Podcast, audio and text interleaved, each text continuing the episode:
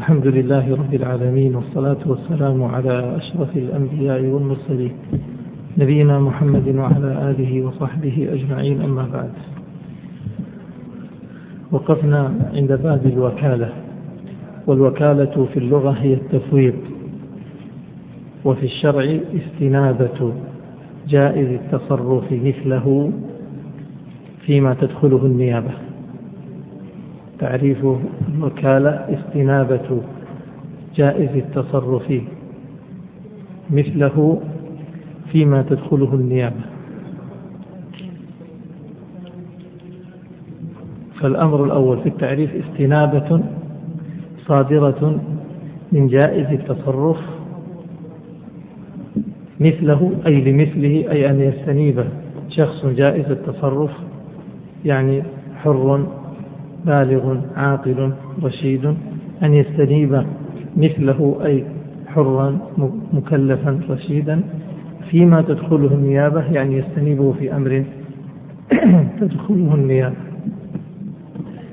قال المصنف وتصح بكل قول يدل, يدل على الإذن. تصح أي الوكالة ويقال وكالة ووكالة بفتح الواو وبكسرها.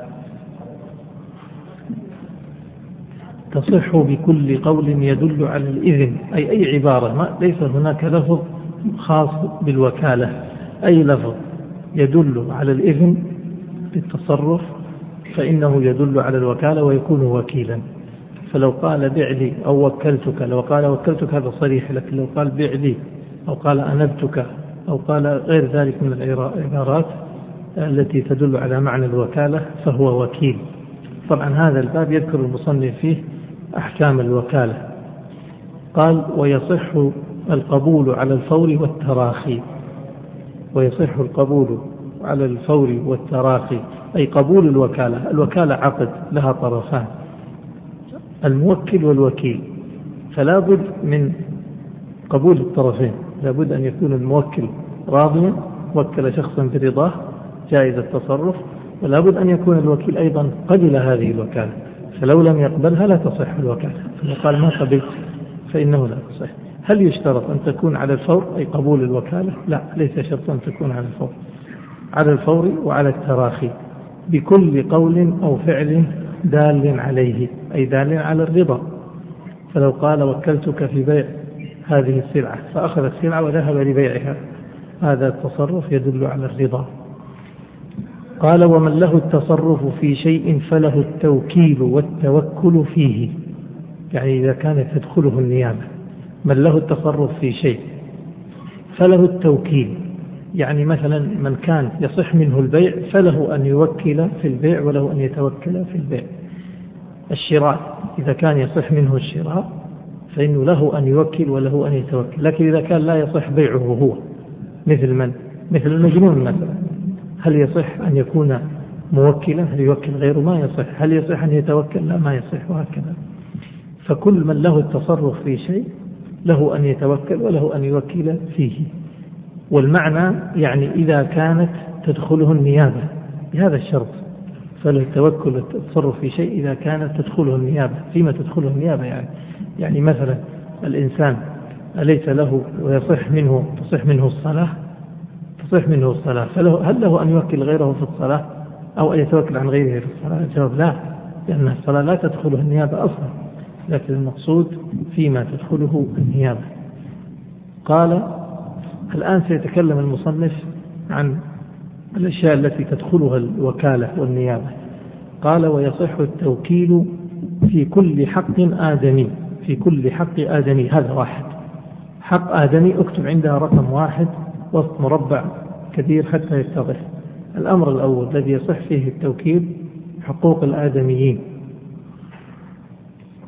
حقوق الآدميين كثير منها تدخله النيابة وبعض ما تدخله النيابة. قال المصنف في كل حق آدمي مثل إيش؟ من العقود. يوكل غيره في أن يعقد عنه. يعقد عقد إيش؟ عقد بيع عقد شراء. عقد وكالة عقد قرض عقد عارية عقد نكاح يصح ولا ما يصح؟ يصح. يعقد النكاح فقط لكن طبعا ما يرى المرأة ولا ولا تحل له وإنما يتولى العقد فقط. قال من العقود والفسوخ هذا مثال ثاني لحقوق الآدميين. الفسوخ يفسخ يقول وكلتك في فسخ العقد. مثلا عقد من العقود كأن يكون له خيار خيار عيب أو خيار شرط فيوكل غيره في أن يفسخ هذا العقد. قال والعتق يوكل غيره في العتق. والطلاق يوكل غيره في الطلاق. والرجعة يوكل غيره في الرجعة. يقول له راجعها راجع الزوجة بالكلام. أو طلقها وكلتك في طلق الزوجة فيذهب ويطلقها. وتملك المباحات من الصيد والحشيش ونحوه. وكلتك في أن تذهب وتأتي لي بصيد أو تأتي لي بحشيش أو نحو ذلك. قال لا الظهار هذه أشياء لا تصح فيها الوكالة. واحد الظهار لأن الظهار محرم أصلا فلا يصح أن يوكل غيره في حرام. واللعان والأيمان. اللعان اثنين والأيمان ثلاثة هذه لا تصح فيها الوكالة. ما يقول لرجل اذهب ولاعن زوجتي وكالة عني. اللعان عقد مستقل أو صفة مستقلة خاصة بالزوج والزوجة. فالزوج إذا رأى من زوجته يعني رآها على حالة يعني فاحشة فله أن يلاعن. ما عنده شهود فله أن يلاعن. يلاعن يعني يحلف بالله أربع شهر أيمان. وثم الخامسة على أنها زانية. ثم هي بعد ذلك تدرى عن نفسها العذاب بأن تحلف كذلك آه، خمس مرات. فلا يمكن أن يوكل غيره في اللعان ولا في الأيمان. يقول اذهب واحلف عني. استحق يمين عند القاضي يقول اذهب واحلف عني. إذا الظهار لأنه محرم واللعان والأيمان لأنها لا تدخلها النيابة. أي يمين لا يحلفه إلا صاحبه. إذا قيل لأحد أحلف لا يأتي بالوكيل يقول انتظروا سآتيكم بالوكيل يحلف عني. لا يحلف أحد عن أحد يحلف وصاحب اليمين. قال وفي كل حق لله. هذا رقم اثنين. إحنا قلنا واحد حق الآدمي تدخله النيابة. والثاني حق لله تدخله النيابة اكتب رقم اثنين وسط مربع. حقوق الله. حقوق الله تبارك وتعالى ليس جميعها تدخلها النيابة لكن تدخل في بعضها ولا تدخل في البعض. قال المصنف وفي كل حق لله تدخله النيابة من العبادات. من العبادات. اكتب عندها المالية والحج وصيام النذر. من العبادات كالعبادات المالية. العبادات المالية. وش العبادات المالية؟ إخراج الزكاة. فيوكل غيره في إخراج الزكاة. إخراج كفارة. توزيع كفارة. يوكل غيره في توزيع هذه الكفارة. وكذلك الحج. الحج نعم له أن يوكل غيره في الحج بشروطه. وصيام النذر. نعم يمكن أن يتوكل الغير في صيام النذر. من مات عليه صوم نذر فليصم عنه وليه. إذا العبادات التي تدخلها النيابة ضيقة جدا. ما تدخل كل العبادات؟ تدخل عبادات في حدود ضيقة. قال إذا حقوق الله التي تدخلها النيابة مثل العبادات والحدود. الحدود هي حقوق لله تعالى. تدخلها النيابة؟ يقول نعم. تدخلها النيابة في ماذا؟ في إثباتها واستيفائها. في إثباتها إثبات الحد وفي استيفائها يعني في استيفاء الحد.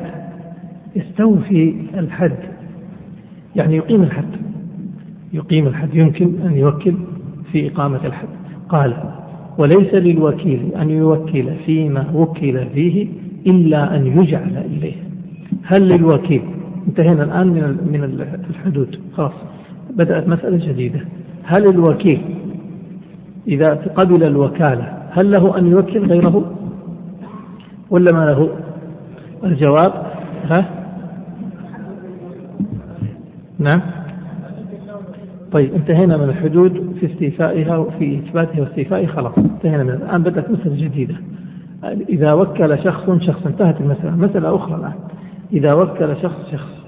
قال له وكلتك في بيع سيارتي. فذهب هذا الشخص وأخذ السيارة. هل له هل نقول يجب عليه أن يتولى هو بيعها؟ أم له أن يوكل غيره؟ هذه المسألة. بدون إذن. طبعا بالإذن. بالإذن يجوز. لا بدون إجازة. الكلام في الأصل ما يجوز. الأصل أنه لا يجوز. يقول إلا أن يجعل إليه. اكتب عندها. أو كان مثله لا يتولاها عادة. أو كان مثله لا يتولاها عادة. كيف؟ لو قال له وكلتك في إصلاح سيارتي. هو, هو الذي يصلحها؟ لو قال وكلتك في بناء البيت في بناء العمارة هل هو الذي يتولى البناء ولا يحضر غيره ويقوم بهذا العمل؟ إذا هناك أشياء واضح معلوم أنه ليس المراد آه، من الوكيل أن يقوم بها بنفسه ليست مطلوبة من الوكيل أصالة قال والوكالة عقد جائز. إذا قلنا الوكالة عقد جائز معناه أنها قابلة للفسخ. في أي لحظة؟ يمكن أن أوكلك اليوم وغدا أفسخ هذه الوكالة. ويمكن أن أوكلك أنا اليوم وفي الغد أنت الذي تفسخ الوكالة. يحق لأي من الطرفين أن يفسخ الوكالة لأنها عقد جائز وليست عقدا إيش؟ لازما. ليست عقد لازم. طيب إذا كانت عقد جائز بأي شيء تبطل؟ تبطل بأمور. رقم هذه الأمور. الأول قال تبطل بفسخ أحدهما. هذا رقم واحد. فسخ أحدهما. يعني بفسخ من أحدهما من أي طرف؟ أي واحد فيهم له أن يفسخ. اثنين وموته. إذا مات أحدهما انفسخت الوكالة بطلت الوكالة ما أصبح وكيل بمجرد أن يموت. ولذلك لو أن الموكل لو مات الموكل مش الوكيل هل بعد موت الموكل هل يستطيع الوكيل أن يبيع؟ بمعنى أعطاها مفتاح السيارة وأعطاها السيارة وقال وكلتك في بيع سيارتي. غدا إن شاء الله تبيعها. قال غدا إن شاء الله أبيعها. في الليل مات الوكيل صاحب السيارة. إذا أصبح الصبح وعلم مات الموكل. في الصباح علم الوكيل. يبيع ولا ما يبيع؟ يقول لا انفسخت الوكالة بموته ثلاثة. وعزل الوكيل. هذا الثالث. الثالث هو عزل الوكيل إيش يعني عزل الوكيل؟ من الذي يعزل الوكيل؟ الموكل طيب هي مثل الفسخ ولا غير الفسخ؟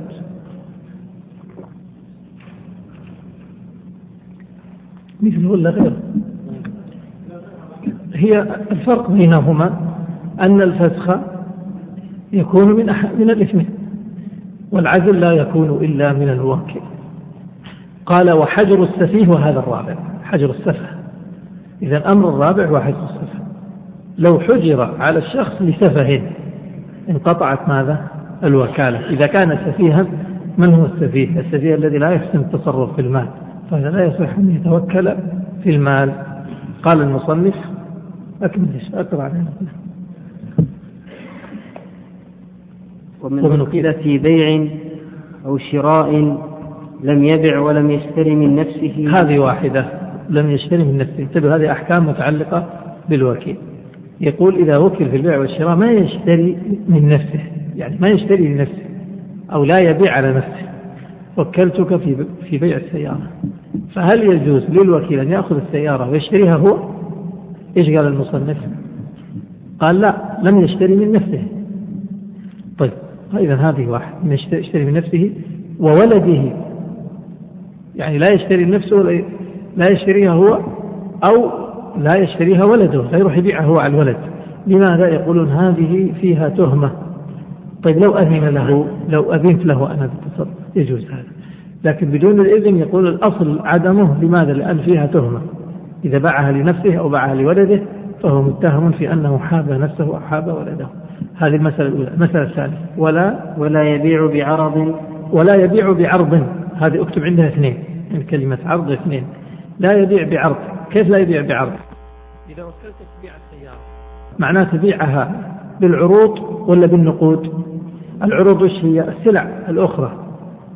فإذا قلت بيع السيارة بس قلت بيع السيارة هكذا. معناه أنه يبيعها بنقد. معناه يروح يبيعها بالريال السعودي فقط. ما يبيع شيء ثاني. لكن لو ذهب باع السيارة وجاء لي بأثاث. وقال ترى بعت السيارة واشتريت مقابل مثلا أثاث أو مقابل ملابس أو مقابل آه ها أواني منزلية.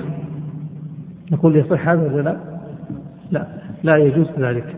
نعم ثلاثة ولا نسأ هذا رقم ثلاثة إذا قلت بيع السيارة وكلتك بيع السيارة معناته بيعها آجل ولا حال؟ حال.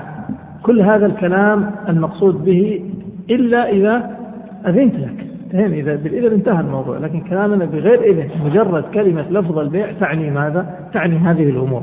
تعني لا أبيعها لنفسك لا تبيع لا تبيعها بنفسك تعني لا تبيعها بسلع. تعني لا تبيعها بسعر آجل. نعم أكمل ولا بغير نقد البلد. هذه أربعة. لا تبيعها بغير نقد البلد. فإذا أعطيتك السيارة ووكلتك بالبيع معناه تبيعها بالريال السعودي. ما تروح تبيعها بعملة أخرى. تأتي وتقول هذا تفضل هذه جنيهات. إيش الجنيهات؟ قيمة السيارة. ما يصح هذا ما دام نحن نعيش في بلد يتعامل بالريال تبيعه بالريال بنقد البلد أكمل يا شيخ. وإن باع بدون ثمن المثل. قف. هذه مسائل الآن سيذكر مسائل جديدة. وهي صور لل أو مسائل للصور التي يضمن فيها الوكيل. يعني الوكيل أحيانا نضمنه. نقول له تتحمل أنت. طيب متى يتحمل؟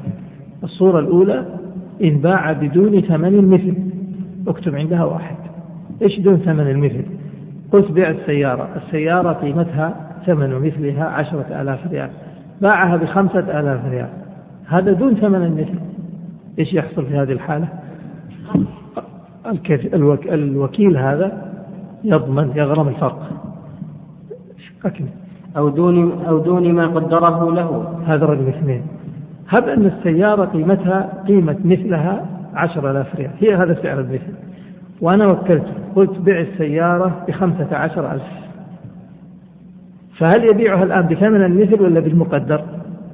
بالمقدر. طيب ذهب إلى السوق وباعها بعشرة آلاف ريال. يضمن ولا ما يضمن؟ هنا يضمن ما دام أنا قلت بيعها بخمسة عشر. واضح المسألة؟ إذا إذا حدد إذا حدد للوكيل سعر فيضمن لو باع بأقل. وإذا لم يحدد للوكيل سعر فيضمن إن باع بدون سعر المثل بدون سعر السوق بأقل من سعر السوق يعني يضمن في هذه الحالة. أكمل يا شيخ. أو اشترى له بأكثر من ثمن المثل. هذا رقم ثلاثة الصورة الثالثة اكتب عنده ثلاثة. كيف؟ وكلتك في شراء سيارة. فقلت لك اذهب واشتري لي السيارة. سيارة نوعها كذا وموديلها كذا وصفتها أو لم أصفها. فذهب واشترى سيارة. بعشرة آلاف وقيمة ثمن مثلها خمسة آلاف ريال. في هذه الحالة نقول إيش؟ يضمن يضمن الفرق طيب الرابعة. أو مما قدره له. أربعة. أو مما قدره له. يعني اشترى بأكثر من المقدر. أنا حدثت له. قلت اشتري السيارة بعشرة آلاف لا تشتري بزيادة. فذهب واشترى السيارة خمسة عشر. يضمن الزيادة. واضح المسألة الآن. إذا إذا حدد فلا يجوز ولا يجوز الإخلال بهذا الحد. وإذا لم يحدد له فلا يجوز الإخلال بسعر السوق. لا يجوز الإخلال بسعر السوق.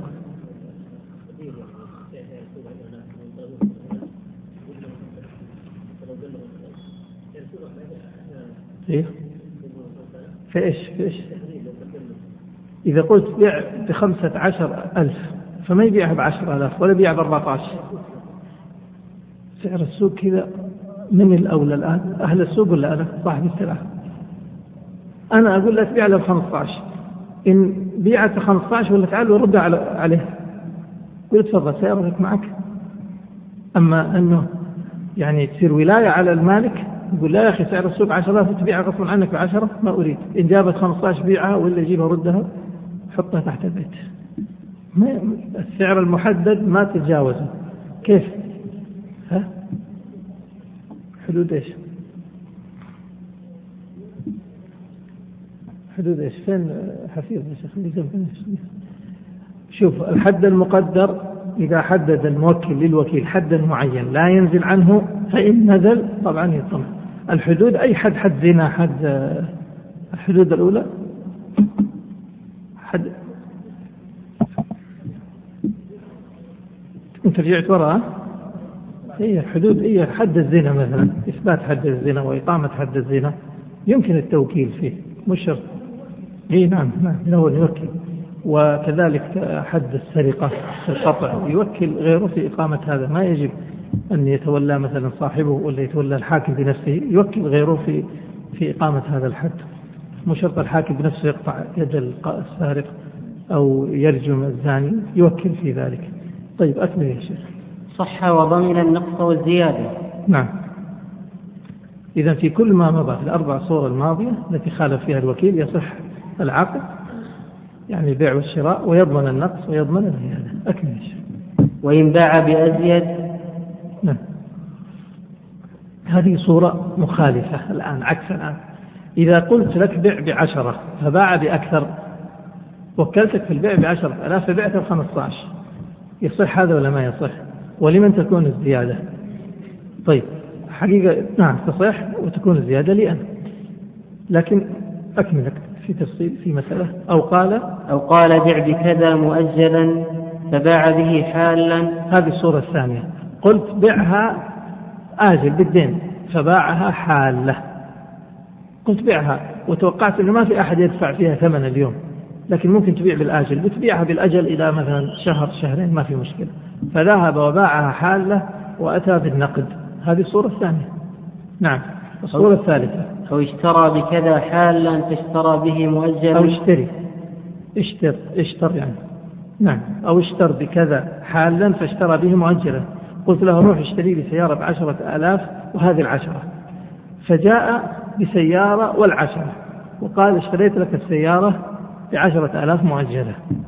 يقول فاشترى به مؤجلا ولا ضرر فيهما صح. معناه أن هذه الصور التي مرت يقول يصح العقد فيها ما دام ما فيها ضرر علي أنا لكن إن كان فيها ضرر وإلا فلا. يعني إذا كان فيه ضرر فإنه لا يصح. إيش الضرر يا إخوان؟ إذا قلت بعها مؤجلة فباعها حالة. فين الضرر؟ إذا قلت بعها بعشرة باعها بخمسة عشر. فيها ضرر؟ ما فيها ضرر. هذه تصح. طيب إذا قلت بعها مؤجلة فباعها حالة. تصح ولا ما تصح؟ يقول إذا ما في ضرر تصح وإذا كان هناك ضرر فلا تصح. ما هو الضرر؟ قد يكون هناك ضرر بالتعجيل. كان يكون مثلا ما عندي أنا الآن مكان أضع فيه الفلوس ولي غرض في هذا التأجيل فعند ذلك لا يصح. كذلك لو قال اشتري بكذا اشتر به حالا فاشترى به مؤجل أحيانا يكون في ضرر. ما هو الضرر؟ الضرر عندي المال. إذا ما اشتريت به الآن فسيضيع علي. فعند ذلك أريد أن أشتري به حالا ولا أريد التأجيل فإذا كان فيه ضرر فإنه لا يصح. هذا معنى كلام المصنف. أكمل. وإلا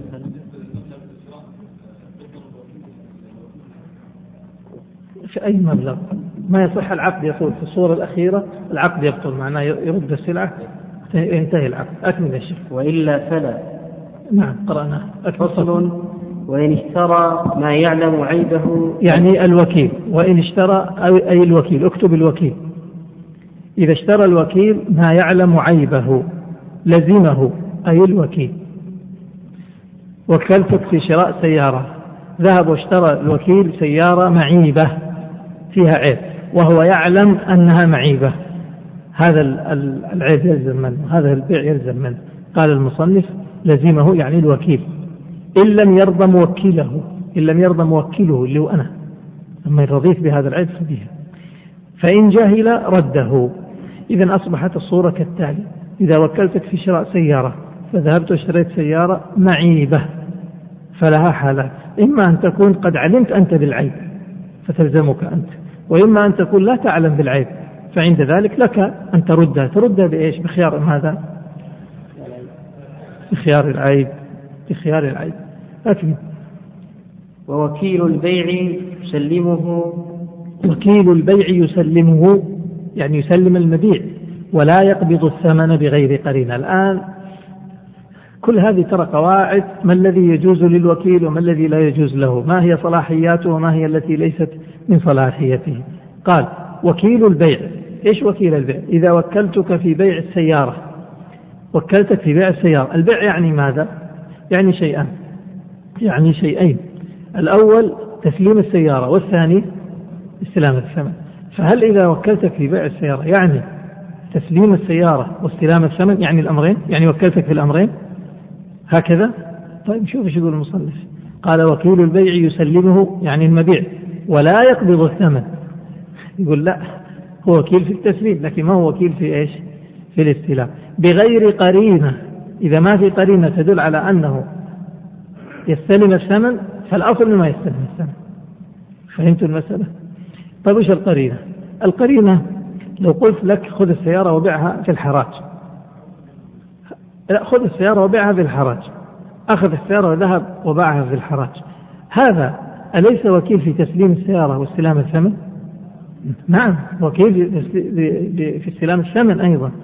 لماذا؟ فين القرينة؟ القرينة سيذهب المشتري وما نعرف من هو. لكن لو قلت لك خذ هذه السيارة وبعها لفلان ابن عم فلان أو جاري فلان. يمكن تكون هذه يعني يمكن ما أبغى تستلم الثمن الآن منه أبغى تسلم. هذا الكلام الذي ذكره المصنف يقول إنه ما يدخل فيه استلام الثمن والظاهر إنه البيع يقتضي الاثنين يقتضي تسليم السلعه واستلام الثمن أكمل يا شيخ. ويسلم وكيل الشراء الثمن. طيب العكس الآن. لو وكلتك في الشراء الشراء يعني ماذا؟ تسليم الثمن واستلام استلام السلعه فهل المشتري موكل بتسليم الثمن؟ يقول نعم. تفضل.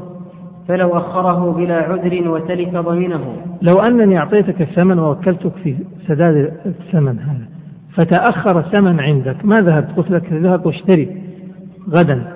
فجاء الغد لم تذهب. بعد الغد لم تذهب. بعد ثلاث أربع أيام سرق المال. تضمن. لأني وكلتك أن تذهب فتأخرت. أنت الذي متأخر.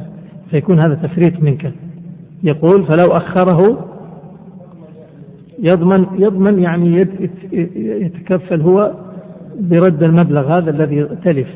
فوكيل المشتري يسلم الثمن ولو أخره أخر تسليم الثمن بدون عذر وتلف الثمن ضمنه يعني هذا الوكيل. لماذا؟ لأنه مفرط.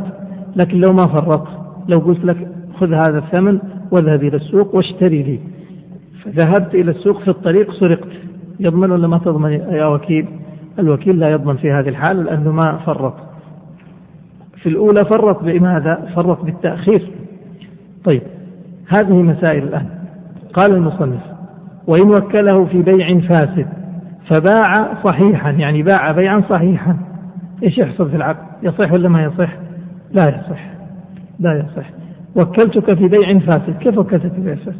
قلت بع هذه السلعة أبغى صورة يفسد فيها البيع بإخلال شرط من الشروط ها؟ شروط شروط صحة البيع تذكرون ولا نسيت؟ الملك التراضي الأهلية إباحة القدرة على التسليم العلم بالثمن العلم بالسلع طيب قلت لك يا أخي اذهب بيع هذه السلعة لكن لا تريها للمشتري. يصح ولا تصفها له. ما يصح البيع. فوكلتك في بيع فاسد في بيع شيء في بيع فاسد. فباع بيعا صحيحا الوكيل. يصح البيع ولا ما يصح؟ يقول لا يصح. ليش؟ لأني ما وكلتك في البيع الصحيح. والبيع الفاسد لن يصح. فإذا الوكالة لا غير. يعني في هذا البيع البيع فاسد. البيع فاسد.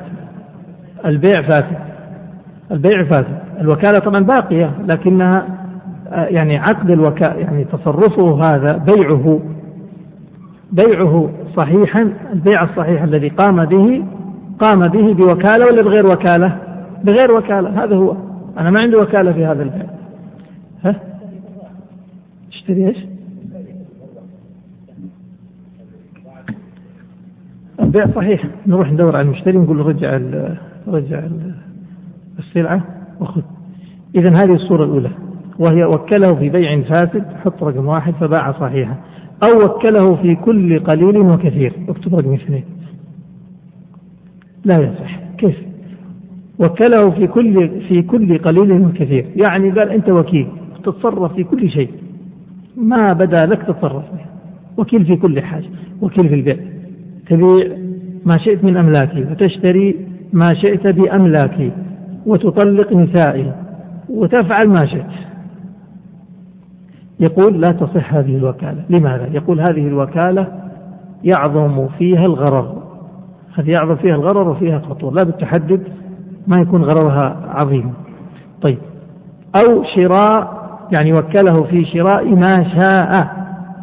هذا رقم ثلاث تصح ولا ما تصح؟ أقول وكلتك في شراء أي شيء تريد. مش سيارة ولا طعام ولا لا ما شئت ما شاء. يقول لا يصح الصورة الرابعة أو عينا بما شاء. أربعة. يعني وكله في شراء عين بما شاء. كيف عين بما شاء؟ وكلتك أن تشتري هذه السيارة بما شئت. بما شئت. السيارة تساوي كم؟ عشر آلاف. اشتريها بما شئت. ممكن يروح يشتريها بمئة ألف. يقول هذه الصور كلها نعم مع الثقة. لا يصح لماذا؟ يقول ولم يعين يعني ما عين المقدار مقدار الشيء الذي يشتريه أو الثمن الذي يشتري به. ما قال له اشتري من كذا إلى عشرين ألف إلى خمسة عشر ألف؟ قال لم يصح. إذا إذا وكله في كل قليل وكثير لم يصح. وإذا وكله في شراء ما شاء. بماله لا يصح هذا غرض. أو عين له عينا معينة لكن ما حدد الثمن وقال اشتري هذه العين بما شئت. قال لم يصح. قال المصنف والوكيل في الخصومة لا يقبض. كيف لا يقبض؟ إذا وكلتك قلت لك وكلتك في أن تطالب بحقي من فلان. أنا طالب فلان بعشر آلاف ريال. فأنت وكيلي في هذه الخصومة. ذهب للقاضي واشتكى هذا فلان وأحضره إلى القاضي وأثبت العشرة آلاف ريال لي أنا. هل يقبضها عني ولا ما يقبضها؟ أنا وكلت في الخصومة لكن ما وكلت في القبض. قال المصنف والوكيل في الخصومة لا يقبض. قال والعكس بالعكس يعني الوكيل في القبض له أن يخاصم. اكتب عندها. والعكس بالعكس أي الوكيل في القبض له الخصومة. الوكيل في القبض له الخصومة فقلت لك اذهب واقبض حقي من زيد فذهب إلى زيد ما رضي يعطيه زيد هل له أن يشتكيه؟ نعم ويخاصم نعم. قال المصنف واقبض حقي من زيد لا يقبض من ورثته إلا أن يقول الذي قبله. ما معنى هذا الكلام؟ اقبض حقي من زيد هذه صورة. الصورة الثانية اقبض حقي الذي قبل زيد يعني الذي عند زيد في فرق بين العبارتين؟ إيش الفرق؟ اقبض حقي من زيد. معنى عين له عين له ال ال عين المقبوض. نعم عين الشخص. اقبض حقي من زيد طيب الصورة الثانية. اقبض حقي الذي عند زيد ما عينت لك؟ تقبض من من؟ ما عينت لك الشخص اللي تقبض منه؟ في الصورة الأولى اقبض حقي من زيد يقول لا يقبض من الورثة. بمعنى لو ذهب إلى زيد سأل أين زيد؟ قالوا مات. هل يطالب الورثة؟ لا يقول ما وكلته أنا ما وكلتك في مطالبة الورثة أنا وكلتك في أخذ حقي من زيد نفسه. إلا أن يقول الذي قبله يعني الذي عليه يعني على زيد. لكن لو قلت اقبض حقي الذي عند زيد فذهب فوجد زيد قد مات له أن يطالب الورثة ويقول هاتوا المال الذي لموكلي. قال المصنف ولا يضمن وكيل الإيداع إذا لم يشهد. وكيل الإيداع كيف وكيل الإيداع؟ وكلتك في أن تذهب بهذا المال وتضعه أمانة عند فلان عند زيد. أنت وكيل في إيش الآن؟ وكلتك في الذهاب في أخذ مالي وتركه أمانة أو وضعه أمانة عند زيد. وكيل ماذا أنت؟ وكيل الإيداع. طيب أخذت هذا يسمى وكيل الإيداع. وكيل الإيداع أخذت المال وذهبت إلى زيد وأعطيته زيد. أنكر زيد هذه الأمانة. قال ما سلمني؟ فالآن ما سلمني. طيب شهود في شهود ما أشهد. الوكيل ما أشهد. أنت الوكيل لما ذهبت ودفعت لزيد ما جبت شهود. تثبت. هل تضمن ولا ما يضمن الوكيل؟ إيش قال المصنف؟ ولا يضمن وكيل الإيداع إذا لم يشهد.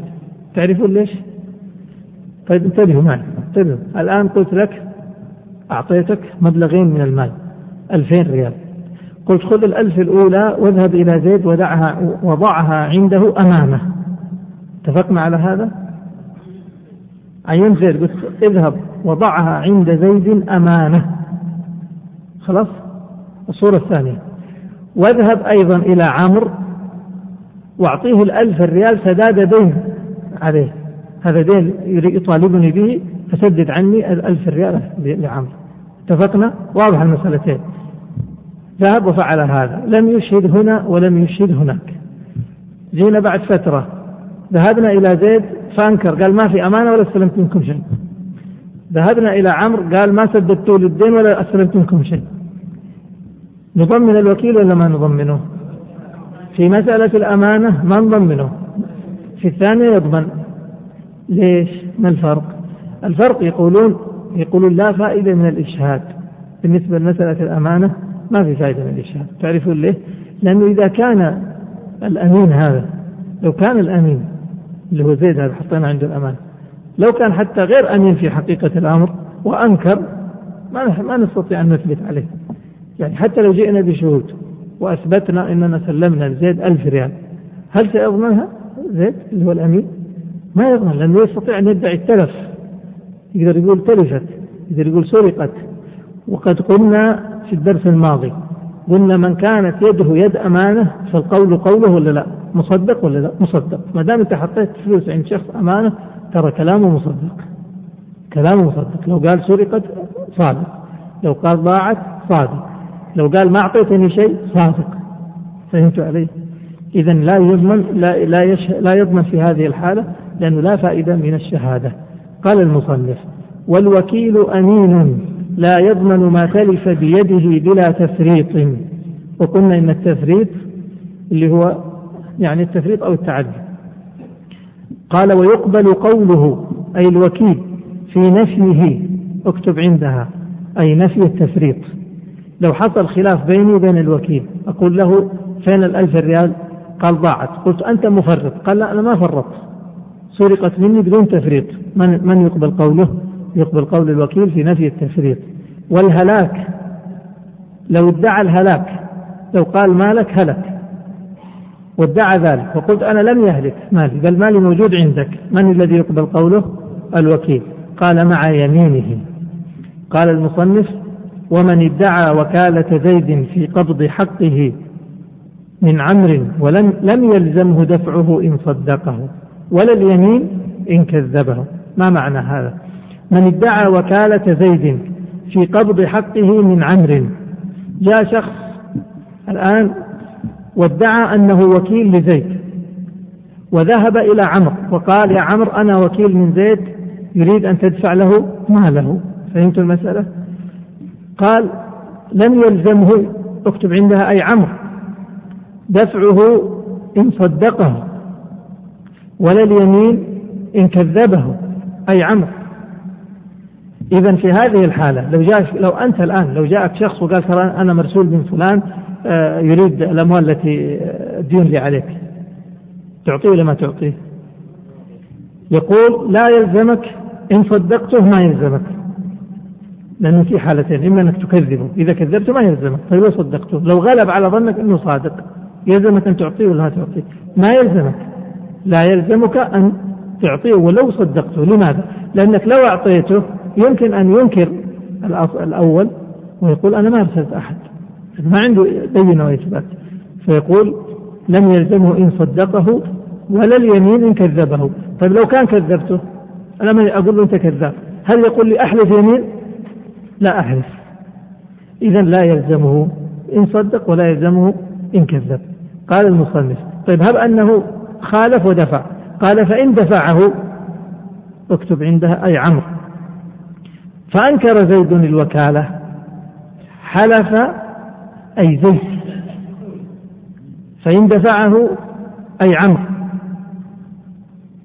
إيش قال المصنف بعدها؟ فأنكر زيد الوكالة. حلف من اللي يحلف؟ زيد. أي زيد. وضمنه عمرو. الآن انتبهوا الصورة كالتالي. جاءني شخص وقال أنا وكيل لزيد اعطني الألف ريال دين إن كذبته هل أحلف؟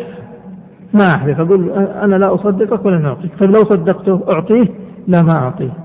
ما أعطيه لأن إن أعطيته فأضمن. لو جاني زيد هذه صورة الحالة الثانية. إن دفعتها إن دفعت هذه الألف. يقول فإن دفعه يا حفيظ. أعطي مجموعة لعدد وهكذا. أما واحد واحد في الصبح. أعطي مجموعة.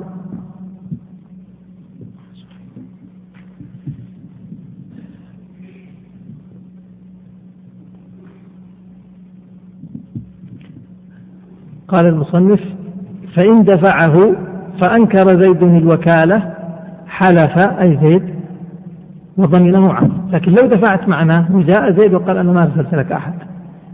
فقل له احلف. طبعا حاكم يحلف. فإن حلف أنه ما أرسل أحد أضمن أنا. لأن أنا المفرط. المفروض أني ما أعطي مال زيد إلا بزيد أو من يثبت عندي أنه وكيل. أما هكذا أتصرف لا قال المصنف وإن كان المدفوع وديعة أخذها. الآن أنا سأضمنها. لو أنها موجودة وجدناها. كانت أمانة فوجدناها أخذها من اللي يأخذها زيد.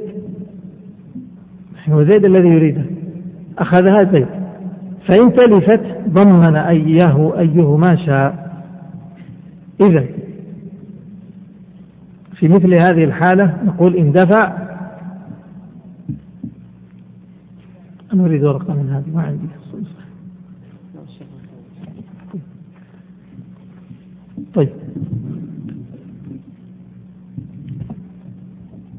إذا نقول في هذه الحالة لو جاء شخص وادعى الوكالة حتى ولو غلب على الظن صدقه فإنه لا يلزم الدفع إليه.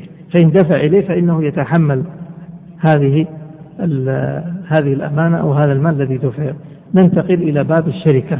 والشركة نريد أن نمر عليها أولا في الملخص في رقم عشرين. الشركة ما هي الشركة؟ نقول إذا كان هو سيضمنه سيضمنه وإن كانت سيضمن هذا المال وإن كان هذا المال موجود سيأخذه بعينه. وإن لم يكن موجود فبالنسبة بالنسبة لصاحب المال يضمن يضمن أيهما شاء. يضمن هذا أو ذاك لأنه لأنه أنا المال اللي عندي الآن. هو لمن؟ لمن؟ لزيد وسلمته لمن؟ لشخص ما هو وكيل يا شيخ؟ ما طار انه وكيل. سلمته لشخص آخر. فجاء صاحب المال. إن كان المال موجود أخذه. وإن كان ما هو موجود هو يضمن اي اي يا إن أخذ مني رجعت عليه أنا. وإن أخذ منه خلاص أنا ما أرجع عليه. لكن المال سيضمن. طيب ننتقل الآن ايها الاحباب إلى الشركة. الشركة خمسة أنواع. أو قبل أن نقول الشركة خمسة أنواع وش نعرف الشركة. نقول الشركة في اللغة هي الاختلاط. والشركة تنقسم إلى قسمين شركة أملاك وشركة عقود. شركة أملاك وشركة عقود. شركة الأملاك ما هي؟ شركة الأملاك اجتماع في استحقاق. اجتماع في استحقاق. ومثالها كالذين يشتركون في عقار مثلا. إذا اجتمع شخصان أو ثلاثة وجمعوا مبلغ من المال واشتروا أرض هذه الشركة اللي بينهم نسميها شركة أملاك شركة أملاك. وكلهم يستحق في هذا الملك جزء فهو اجتماع في استحقاق. النوع الثاني من الشركات شركات العقود وشركات العقود هي اجتماع في تصرف اجتماع في تصرف. مثل ماذا؟ شركات العقود أن ينشأ عقد بين اثنين أو أكثر على نوع من أنواع الشركة وأنواع الشركات شركات العقود سيأتي بيانها إنها خمسة خمسة أنواع من العقود.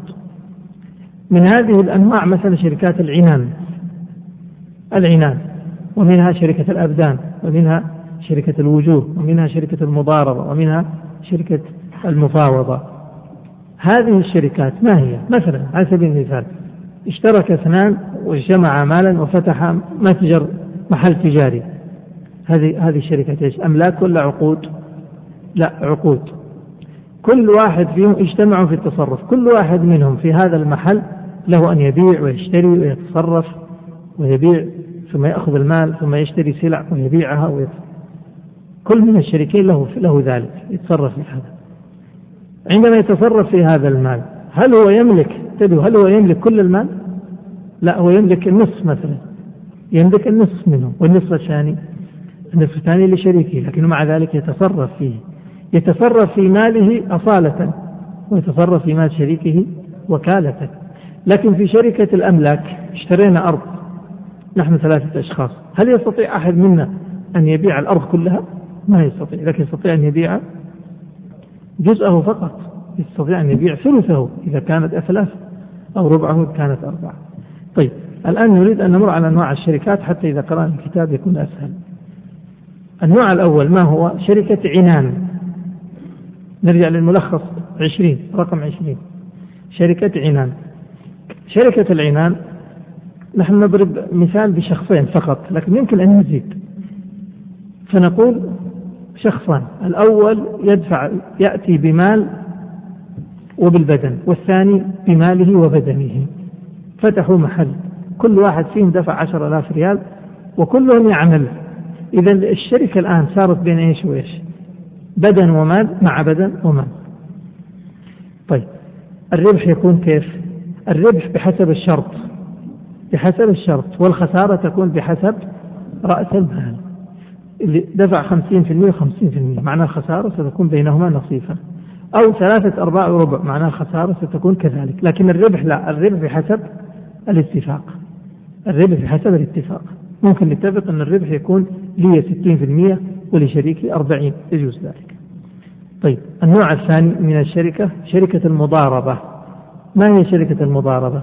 شخص يدفع المال والشخص الثاني عليه البدن عليه الجهد عليه العمل. إذا المال من طرف والبدن أو العمل من طرف ثاني. هذا يسمى شركة إيش؟ مضاربة. في الأولى إيش كان؟ كلاهما ببدنه وماله. طيب الآن لا. واحد سيدفع المال والثاني سيكون عليه البدن. الربح كيف؟ حسب الاتفاق. حسب الاتفاق. ممكن أعطيك عشرة آلاف ريال وأقول اشتغل فيها في التجارة تجارة السيارات ولا المواشي ولا غيرها. والربح بالنص.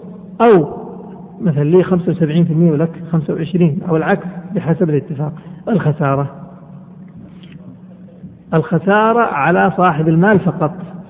أما الشريك المضارب فلا يتحمل في الخسارة. خسارته جهده فقط وبدنه فقط. طيب النوع الثالث من الشركات.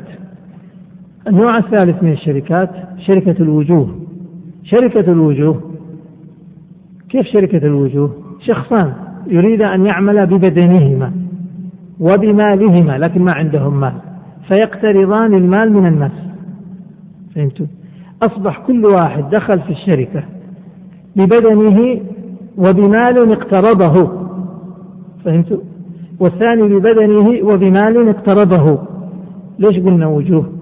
هؤلاء وجوه لأنهم يقترضان بوجههم بوجوههم يعني بسمعتهم عند الناس. يمكن الإنسان أن يفتح محل ويعني السوق يثق فيه فيعطوه بضائع وكذا ديون إذا لاحظوا الآن الفرق أصبح بين شركة ال ال الوجوه وشركة العنان. ما هو؟ أنه بالنسبة للوجوه البدن والمال دين. وبالنسبة للعنان البدن والمال حاضر المال يملكونه يعني المال ملك لهم. لكن في الوجوه ما يكون عندهم مال وإنما يقترضان من الناس من السوق بسمعتهم. الرابع شركة الأبدان وهذه بدن فقط وهذه تتصور في العمالة. مثل ناس مثلا يجتمعون يشتغلون عمال يحملون الأثقال ولا آه، أو مثلا نجارين أو بنايين أو حدادين أو هكذا. فهم يعملون بأبدانهم ويكون شركة. لو كان الشخص كل واحد يشتغل لوحده ما صارت شركة. لكن يمكن يجتمع مجموعة من الحدادين أو من أو النجارين فيكونون شركة. أو نقول اثنين مثلا. فإذا استقبلوا عمل كلاهما يعمل في هذا العمل. كلهم يشتغل. طيب الربح يكون كيف؟ الربح حسب الشرط. والخسارة؟ ما في خسارة رأس مال يعني ما في رأس مال أصلا. طيب الشركة الأخيرة شركة المفاوضة. شركة المفاوضة أن تحصل شركة بين اثنين مثلا على أكثر من نوع من أنواع الشركات الماضية. يعني يدخلون فيها مال وبدن مع وجوه مع مضاربة فيكون لها أكثر من من شكل. يجمعون أكثر من نوع من أنواع الشركات في إيش؟ في عقد واحد. فتسمى شركة المفاوضة. هذه الأخيرة شركة المفاوضة تصح في بعض الصور ولا تصح في بعض الصور؟ سيأتي بيانها. الربح سيكون بحسب الشرط والخسارة بحسب رأس المال. كل أنواع الشركة الآن التي مرت معنا الخسارة فيها بحسب إيش؟ رأس المال. رأس المال. اللي دفع 50% يخسر 50% يتحمل من خسارة 50% واللي دفع 20% يتحمل 20% واللي دفع 30% يتحمل ما يتحمل أكثر من الخسارة. أما الربح فهذا يعتمد على من؟ على الاتفاق. يعتمد على الاتفاق. طيب الآن اقرأ علينا يا شيخ. تفضل. أتمنى تأخير الأسئلة. اسمحوا لي. تفضل باب الشركة. نعم. وهي اجتماع في استحقاق أو تصرف. قوله في استحقاق إشارة إلى شركة الأملاك. قول تصرف إشارة إلى شركة إيش؟ العقود. نعم. وهي أنواع. فشركة عنان. هذا الأول. شركة العنان. نعم. أن يشترك بدنان بماليهما المعلوم ولو متفاوتا. إذا هذه شروط بدنان بماليهما. المعلوم ما يكون المال مجهول. رأس المال لابد يكون معلوم في الشركة لأنه إذا كان مجهول ما تصح الشركة لأنه لا يعرف بعد ذلك كم الربح كم الخسارة. نعم. ولو متفاوتا ما يشترط أن يكون رأس المال متساوي من الاثنين. نعم. ليعملا فيه ببدنيهما. نعم. فينفذ تصرف كل كل منهما فيهما بحكم الملك في نصيبه. نعم. وبالوكالة في نصيب شريكه. نعم. ويشترط نعم. واضح. شرحنا هذه المسألة. نعم.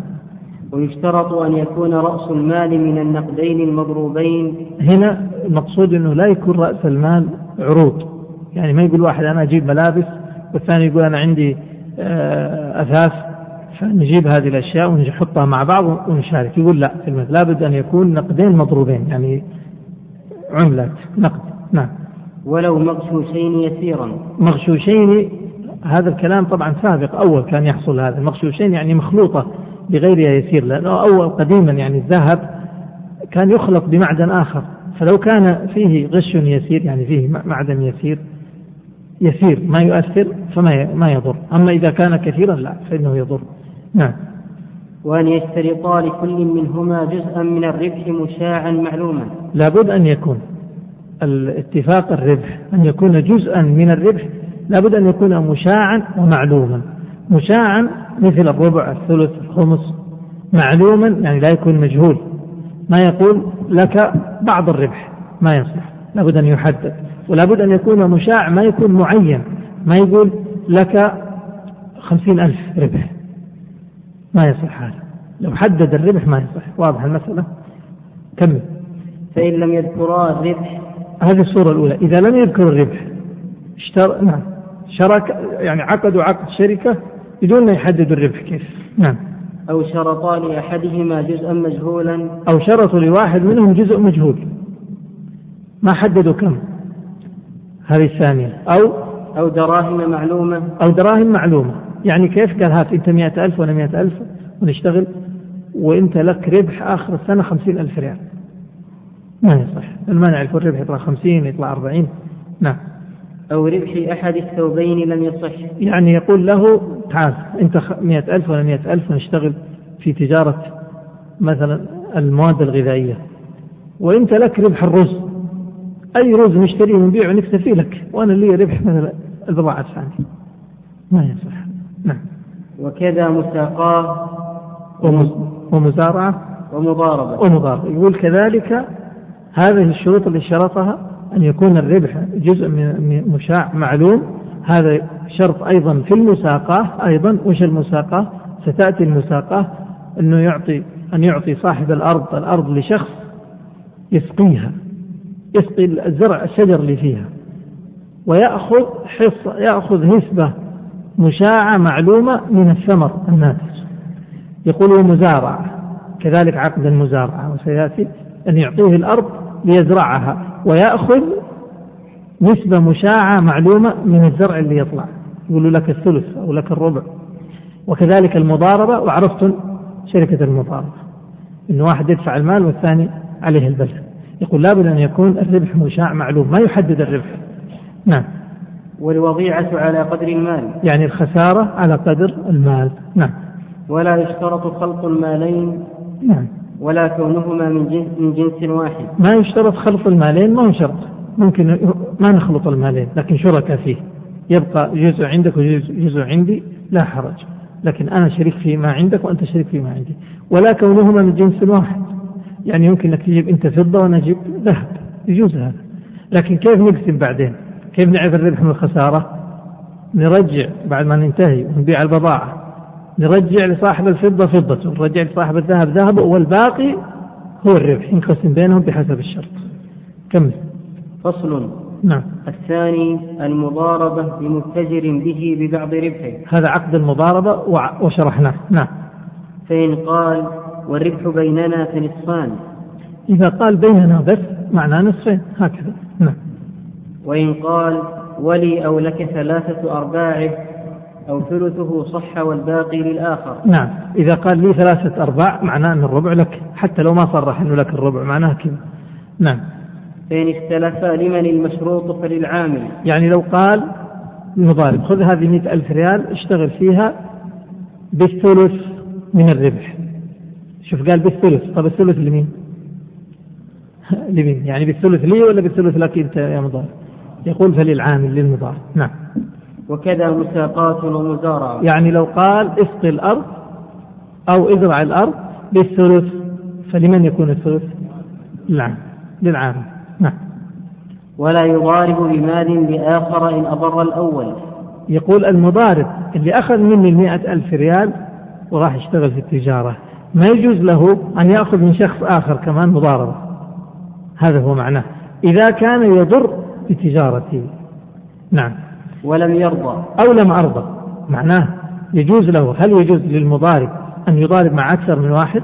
يأخذ من هذا مئة ألف ويتاجر بها ويأخذ من الثاني خمسين ألف يتاجر بها. يجوز ولا ما يجوز؟ في عندنا شروط.